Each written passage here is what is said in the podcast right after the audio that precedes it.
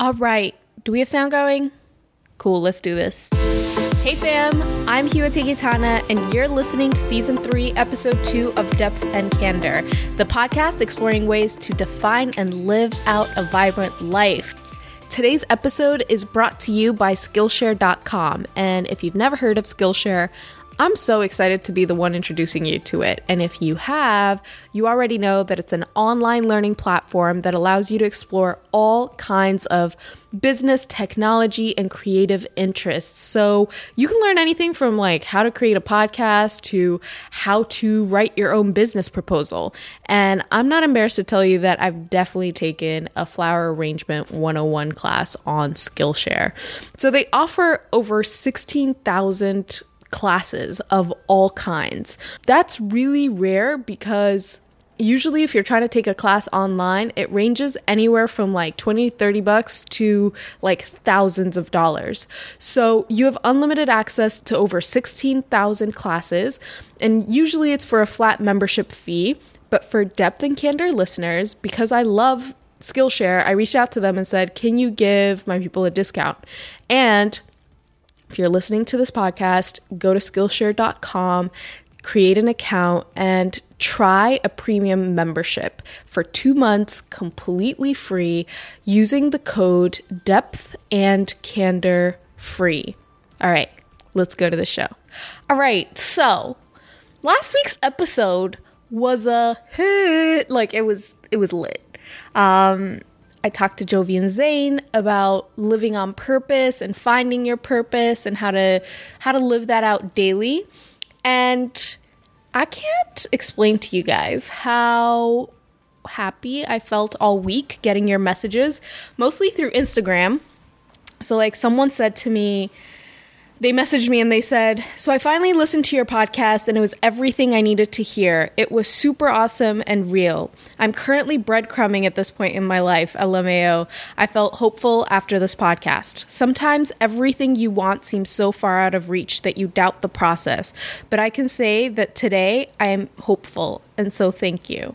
I hope to one day share my experience on your podcast, lol. Keep it up, Puete, because you were made for this.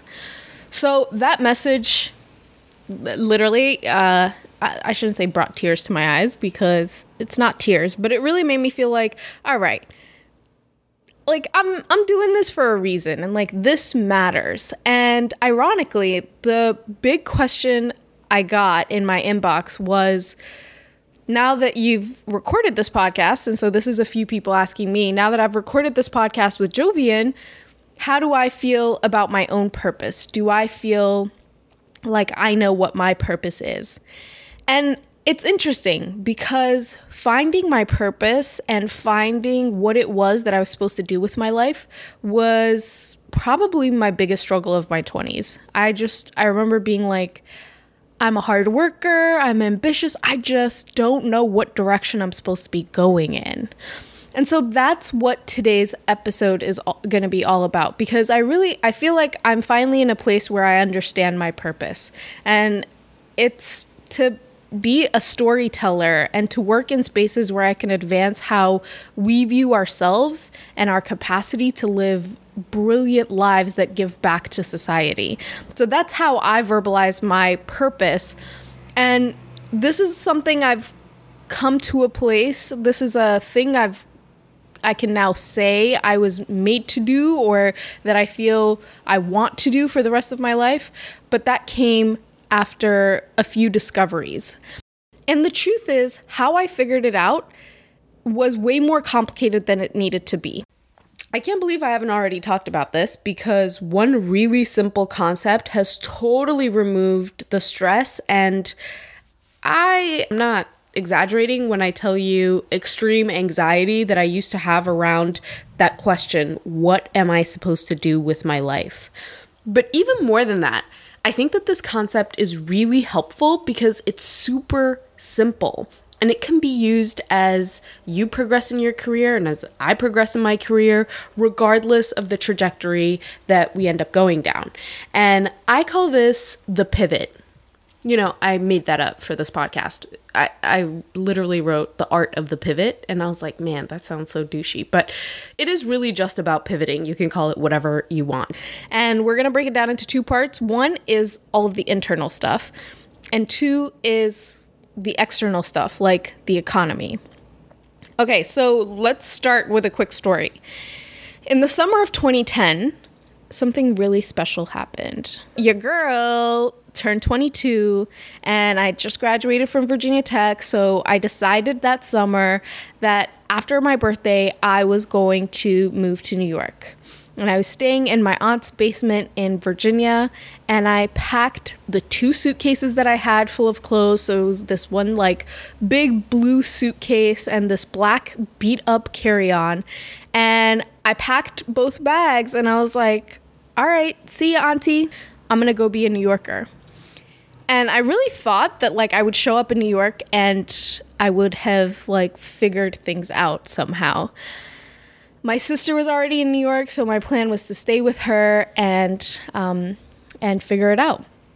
So I get here and weeks go by, days go by, and I remember talking to my aunts and my mom on the phone, and everyone trying to convince me that, you know, it's not too late to apply to med school, like, it's still not too late to apply to a PhD program.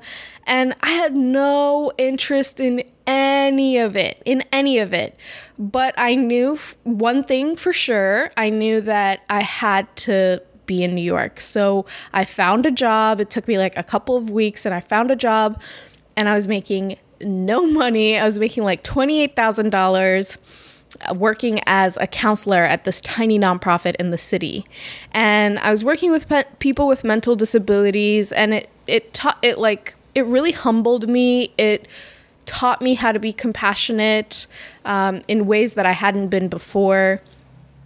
And it was a really hard job. So it taught me how to have a good work ethic. Like, I would wake up at 6 a.m., show up at work at 7, and then I'd be there till 4 or 5. And usually I'd pull double shifts because I was making no money and needed more.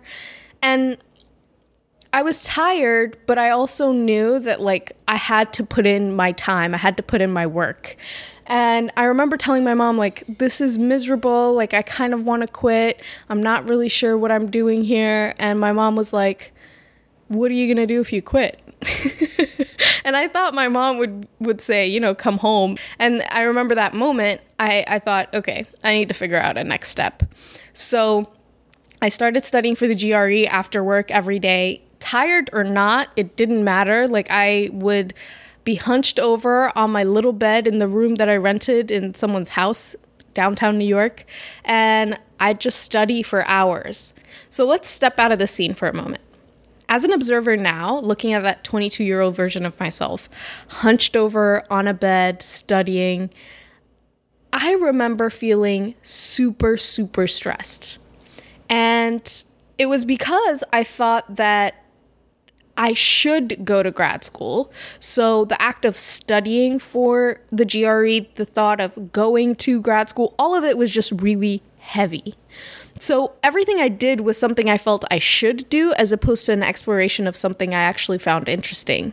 So I didn't ever take into account what my desires were, right? So I at that point thought of success as like this door that would wait for you once you walk down this like narrow dark hallway that was difficult and you had to like fight bears and tigers to like get to the end of. And so of course, you're going to feel stressed if you're studying for the GRE thinking that this is what you need to do in order to succeed. But then let's fast forward a year. At this point, I had just like tried to take the GRE a couple times, wasn't succeeding, my heart wasn't in it, and I decided, you know what? I don't even know why I'm going to grad school. Let me just give myself some time. And I knew I was interested in business, I knew I was interested in healthcare, and I found a job working in, wait for it, pharma. So I was a pharmaceutical sales rep. And to be honest, like now looking back, I'm like, oh God, I can't believe I worked in the pharmaceutical industry just because I now understand how problematic the industry is. But at that point, I was really young. I was uh, probably at that point I was 23 and I was making like 70 or 80k. I had a car I didn't have to pay for. The company paid for us to bring someone on an all expenses paid vacation once a year. And I spent my days just like going to doctors' offices and talking to them about medication. So in in some senses this was a pretty sweet gig, right? But there was a huge catch and it was that it was the pharmaceutical industry and I entered it without really understanding or knowing what the industry was about. Today, I understand that it's a big part of the health problem we have in the US and all over the world. It's also a big part of the healthcare cost problem that we have.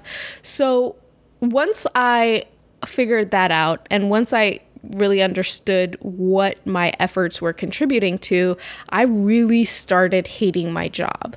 Now, this was really important for me to understand because it helped me see that success was not an all expenses paid vacation to some remote island. It was not making what I thought at that point was a lot of money. It was not having a car I didn't have to pay for. So, like, those things never fulfilled me. It really helped me understand that success is a lot deeper than that for me. So, I went back to thinking about going to grad school because, again, that's what was always my safety. What I thought I should do was the safety.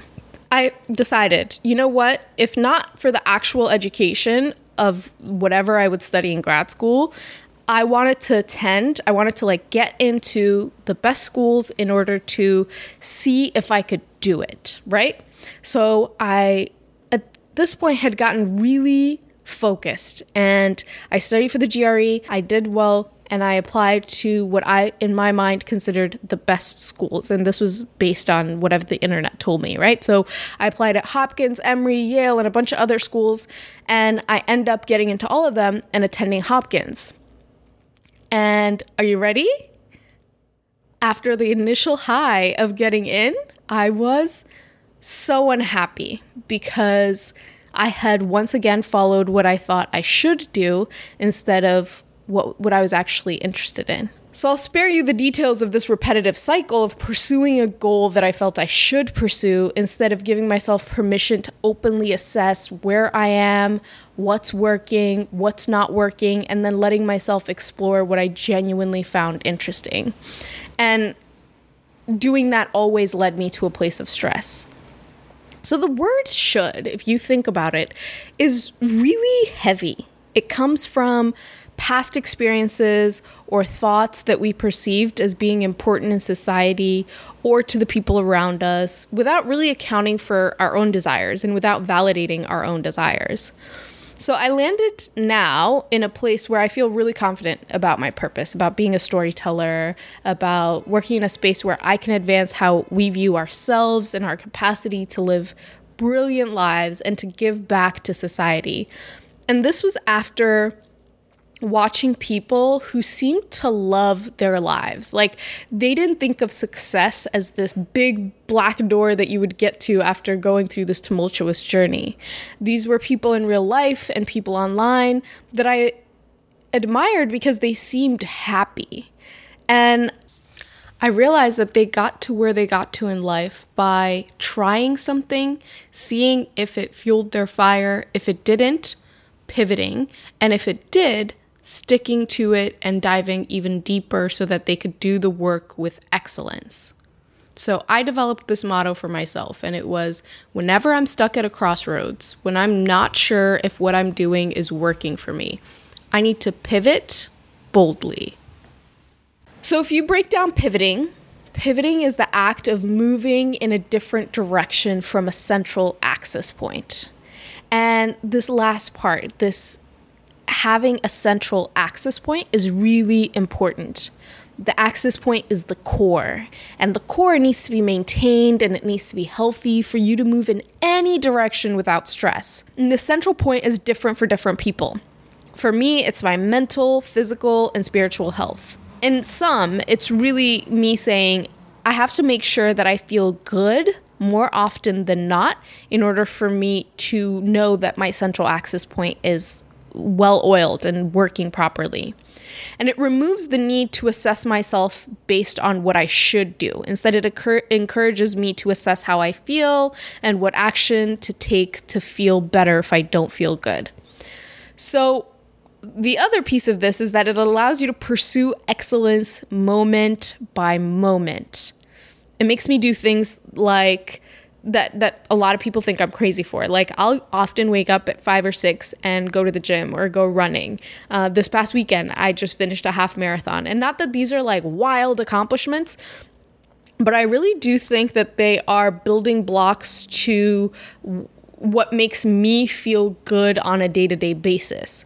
And I do these things not because I feel I should do them, but because I know that doing them makes me uh, tilt in a positive direction for the rest of the day. And it allows me to pursue my ideas with confidence. So that's the first piece, the axis point. The second piece in this, this idea of pivoting is the actual movement.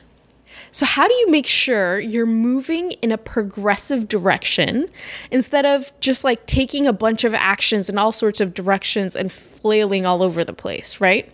So, for me, this comes from A, trusting myself and my actions and genuinely believing that I'm going to do the best I can with the intellectual and emotional capacity that I have in each moment in time. And if I know that I didn't do my best it requires me being honest about that too. And what lets me test new ideas and move fr- move on from failures quickly because I feel like wherever I am, whatever I'm testing, that's what I'm supposed to be doing. And granted, this is just a personal philosophy. Lots of people have lots of different reasons for how they how they govern their lives and this is mine because it helps me remove a lot of the stress that comes from feeling like I should be somewhere else when I am exactly where I'm at. But let's be clear. Um, we're all going to explore things that we won't eventually pursue. And that's why it's called exploration. So it's an act rooted in freedom. It's not an act that comes from what we feel we should do. And we're allowed to quit while we're still exploring if we haven't committed to an idea. Interestingly, there's a, an author and a businessman, his name is Seth Godin, who talks really ex- explicitly about quitting. And he says he's he gives himself the freedom to quit if he's still contemplating an idea. So if he's still exploring. And he gives himself room to think about what would happen when when like life gets hard. Would i still be committed to this idea? What would happen on a day-to-day basis? Would i be excited about pursuing this idea? Would i be committed to doing it in an excellent way? And if his answers are not yes then he doesn't pursue it. But if he thinks, you know what, this is actually a thing I am thrilled to do and I've weighed the pros and cons and I'm going to go for it, if he says yes, then he he pursues it and he says he won't stop until he's given it 120%. So he's not allowed to stop when things get hard or when he's just not sure, when he feels lost. Like that's not a moment to stop. He keeps pursuing action step by action step if he commits to it. And while I don't have anything as rigid in place, any framework as rigid in place for me, I think it's important to test out on a small scale things that you find interesting and then studying what it would require to pursue this idea with excellence and then deciding whether you want to pivot from that idea or if you want to delve even de- deeper. So this is this is why I call this the pivot because this is how I assess most, if not all, of the directions that I think about going in. And for me, being unhappy in grad school, pursuing a public policy degree, led me to test what it would be like to run my own blog. And it turns out you have to write all the time if you're a blogger. And I hated that. So I was like, all right, what do I actually enjoy? And it was video. I loved watching videos. I loved making videos. And I had to do one for a marketing class. And I was like, yes, like this is cool. So I loved the idea and when I tried it, I enjoyed it. And so I decided I'll pursue this. Like I'll make more videos. And then I decided I loved it even more when I did interviews of people. I loved having those kinds of conversations. So when I tried to uh, pursue that with excellence, it meant I would have to, you know, find a space to shoot with people, find somebody to help me shoot, um, find the right lighting, etc., etc. And all of this was a lot to handle by the time I had started my nine to five. So I decided, you know what? I could still have these really dope conversations with people over a podcast. And so that's what I did. I switched it from video to podcast. And you could go on YouTube right now and search Depth and Candor. And there are lots of videos. I don't know about lots, but there's probably like 20 videos up there right now But all of these were a series of pivots. Not at all a like mind blowing concept. It's a really simple concept, but I think having a phrase or an idea um, around it helps helps you remember it. Like it helps me remember to not worry and to not feel stressed because if where I'm at is not working, it just means it's time to pivot. It's not, I need to overhaul my life. It's not, I'm lost and I don't know what I'm doing. It's just, I need to take one small action step in a direction that feels correct. And that doesn't mean that I won't experience stress because I do. And I actually think a little bit of stress is good, uh, both physically and to motivate us. But there is a really calming sense of peace that comes with knowing that your actions are building towards something that's bigger than what you're what you can currently imagine. And that they're paving a path even if you don't know where it's leading. And you get to actually enjoy the journey.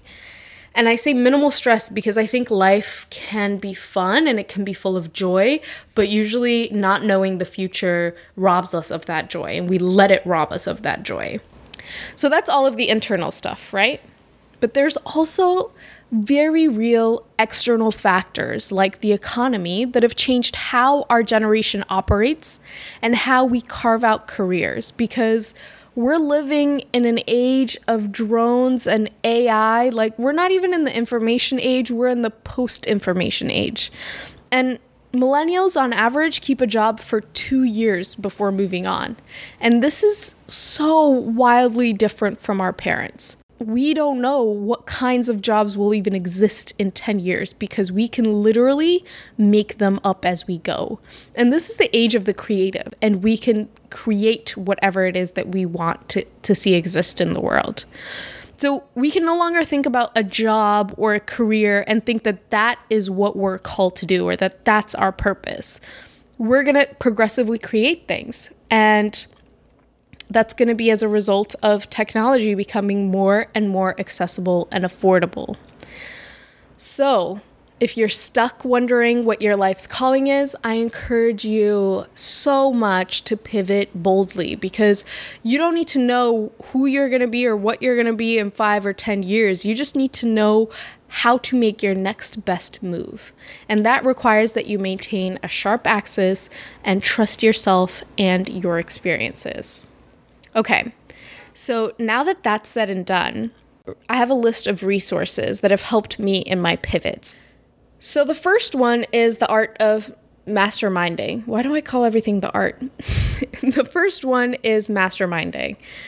Masterminding is really just having an accountability partner that you set goals with, and then you check in with one another to see if you're actually meeting your goals. And the great thing about this is I've met mastermind groups in real life. And I've had mastermind groups from communities that I've been a part of online.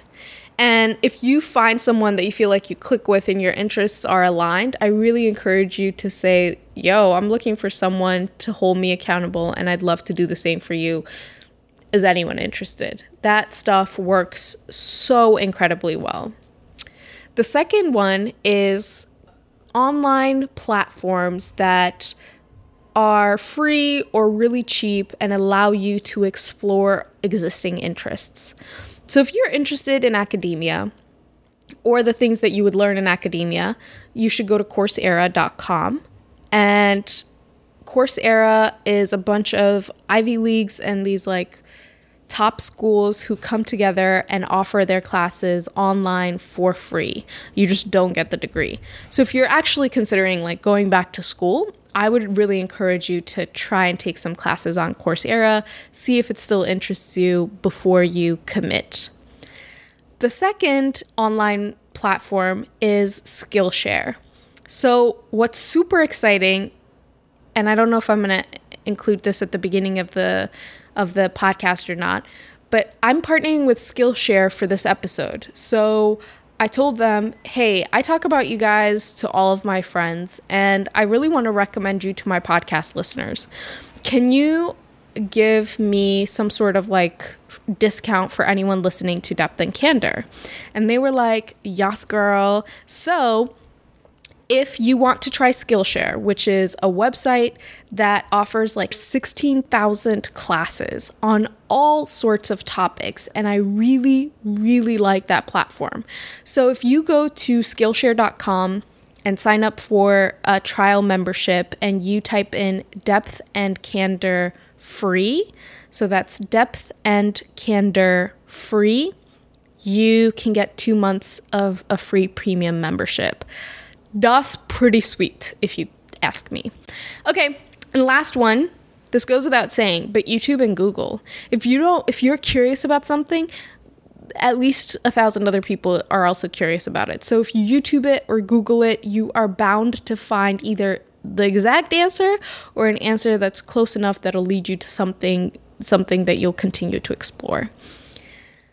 So, if you haven't already found your purpose, I would love to hear how your journey is going. And if you have found your purpose, I would love to hear how you found it. So you can always email me at H-I-W-O-T-E at depthandcandor.com or Instagram me. I'm at H-I-W-O-T-E dot G. I guess you can't Instagram me, it's DM me, right? As always, please rate and review this podcast so that we can grow and become the Oprah of our generation. All right. Love ya. Bye.